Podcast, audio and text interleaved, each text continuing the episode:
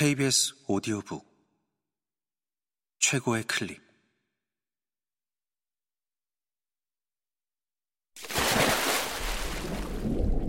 KBS 오디오북.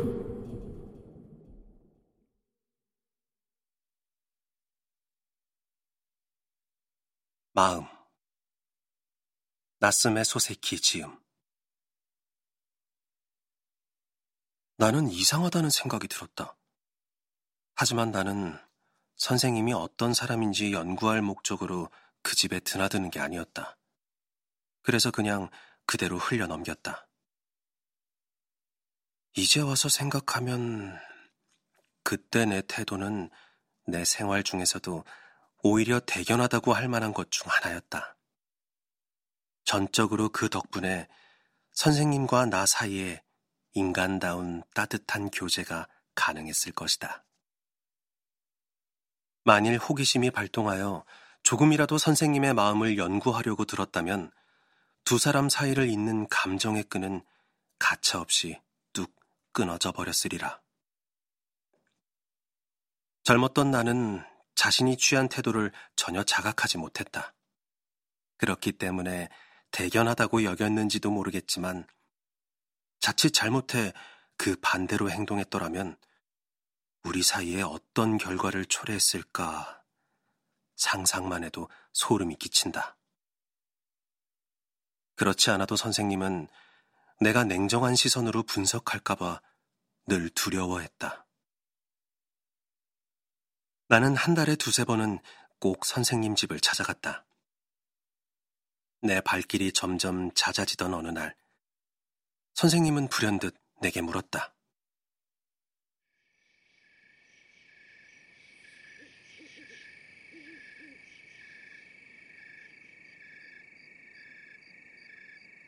학생은 왜 나 같은 사람을 그렇게 자주 찾아오는 건가요? 왜냐고 물으셔도 특별히 의미 같은 건 없는데요. 귀찮게 해드렸나요? 그런 건 아닙니다. 그 말처럼 나를 귀찮아하는 기색은 전혀 보이지 않았다. 나는 선생님의 교재 범위가 매우 좁다는 걸 알고 있었다. 선생님의 동창생 가운데 그 당시 도쿄에 살고 있는 사람은 두세 명밖에 없다는 것도 알고 있었다. 선생님과 동양인 학생들과는 가끔 응접실에서 동석한 적도 있었지만 그들 중 나만큼 선생님에게 친근감을 갖고 있는 사람은 없는 것 같았다. 나는 외로운 사람입니다. 하고 선생님이 말했다. 그래서 학생이 와주는 게 기쁩니다. 그래서 왜 날 그렇게 자주 찾아오느냐고 묻는 겁니다. 무슨 말씀인지 잘 모르겠는데요? 내가 이렇게 되물었을 때 선생님은 아무 대답도 하지 않았다.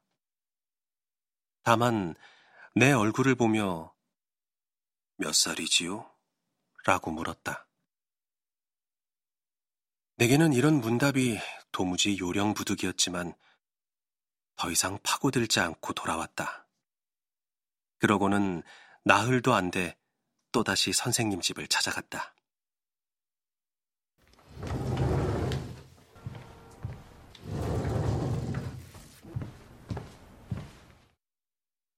선생님은 응접실로 나오자마자 웃었다. 또 왔네요. 네, 왔습니다. 하고 나도 웃었다. 다른 사람한테 그런 말을 들었다면 분명 불쾌했을 것이다. 하지만 선생님한테 들었을 때는 오히려 반대였다. 기분이 나쁘기는 커녕 도리어 유쾌했다. 난 외로운 사람입니다. 하고 선생님은 그날 밤 또 여전의 한 말을 되풀이했다. 나는 외로운 사람이지만 혹시 학생도 외로운 거 아닌가요? 난 외로워도 나이를 먹었기 때문에 움직거리지 않을 수 있지만 학생은 젊으니까 그럴 수는 없겠지요. 움직일 수 있는 만큼 움직거리고 싶을 겁니다. 움직이면서 뭔가에 부딪혀보고 싶을 거예요. 저는 조금도 외롭지 않은데요? 젊은 시절만큼 외로운 건 없지요. 외롭지 않다면 학생은 왜 우리 집에 그리 자주 오는데요? 이때도 또 요전의 한 말이 선생님 입에서 되풀이되어 나왔다. 학생은 아마 나를 만나도 어딘가 외로운 느낌이 남을 겁니다. 내게는 학생을 위해 그 외로움을 근본적으로 없애줄 만한 힘이 없으니까요. 조만간 학생은 다른 데로 눈길을 돌리게 될 겁니다.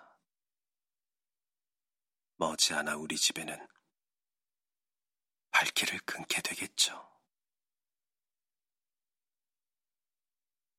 선생님은 이렇게 말하며 쓸쓸히 웃었다. 다행히도 선생님의 예언은 실현되지 않았다.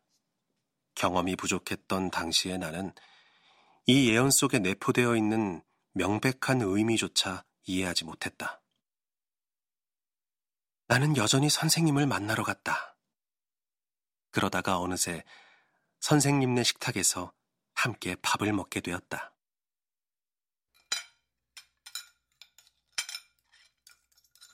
자연히 사모님과도 말을 나누게 될 수밖에 없었다. 보통 남자로서 나는 여자에게 관심이 없지 않았다. 하지만 나이 어린 내가 그때까지 살아온 과정을 돌아보면 이성과 교제다운 교제는 거의 한 적이 없었다. 그런 탓인지는 몰라도 길거리에서 우연히 보게 되는 생판 모르는 여자에게 깊은 흥미를 느꼈다. 사모님의 경우는 일전에 현관에서 처음 봤을 때 아름답다는 인상을 받았다. 그 후에도 만날 때마다 처음과 똑같은 인상을 받지 않은 적은 없었다. 하지만 그 외에는 특별히 사모님에게 이렇다 할 만한 느낌을 받은 게 없는 듯하다. 사모님에게 특별한 점이 없어서라기보다 특별한 점을 보여줄 기회가 없었다고 해석하는 편이 옳을지도 모른다. 언제나 나는 사모님을 선생님에게 속한 일부분으로 생각하며 대했다. 사모님도 남편을 찾아오는 학생이었기에 나를 호의적으로 대해준 듯하다. 그랬기 때문에 중간에 있는 선생님을 빼면 두 사람은 아무 상관도 없었다. 그래서 처음 만난 사모님에 대해서는 그저 아름다웠다는 인상밖엔 아무것도 남아있지 않다. 어느 날 나는 선생님 집에서 술을 마시게 되었다. 그때 사모님이 옆에서 술 시중을 들어주었다. 선생님은 평상시보다 기분이 좋아 보였다. 사모님에게 당신도 한 잔 하지 하고 자신이 비운 잔을 내밀었다. 사모님은 전 하며 사양하다가 마지못해 잔을 받았다. 사모님은 아름다운 눈썹을 모으며 내가 반 정도 따른 술잔을 입으로 가져갔다. 사모님과 선생님 사이에는 이런 대화가 오고 갔다. 웬일이세요? 저한테 마시라고 하신 적은 거의 없는데. 당신이 싫어하니까 그랬지. 하지만 가끔씩은 마셔봐. 기분이 좋아지니까. 하나도 안 좋아지는데요. 괴롭기만 해요. 근데 당신은 기분이 아주 좋아지시나 봐요. 술이 조금만 들어가도. 가끔은 기분이 아주 좋아지지. 하지만 늘 그런 건 아니야. 오늘 밤은 어때요? 오늘 밤은 기분 좋구만. 앞으로도 밤마다 조금씩 드세요. 그게 쉽지는 않지. 그렇게 하세요. 그러면 외로움도 덜 타고 좋잖아요. 선생님 집에는 부부와 하녀밖에 없었다. 갈 때마다 대개는 쥐죽은 듯 고요했다. 크게 웃는 소리 같은 건 한 번도 들어본 적이 없다. 어떤 때는 집안에 선생님과 나밖에 없는 것 같은 느낌이 들 때도 있었다. 아이라도 있으면 좋을 텐데 말이죠. 사모님은 나를 보며 말했다. 나는 그렇겠네요 하고 대답했다. 하지만 마음으로는 아무런 동정도 일지 않았다.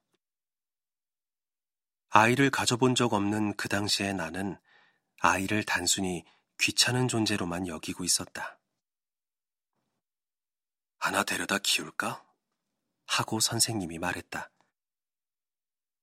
데려다 키우는 건 좀 그렇죠?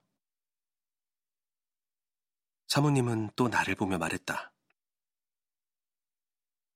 아이는 아무리 기다려도 생기지 않을 거야. 하고 선생님이 말했다. 사모님은 아무 대꾸도 하지 않았다. 왜요? 하고 내가 대신 묻자 선생님은 천벌을 받은 거니까 라며 큰 소리로 웃었다.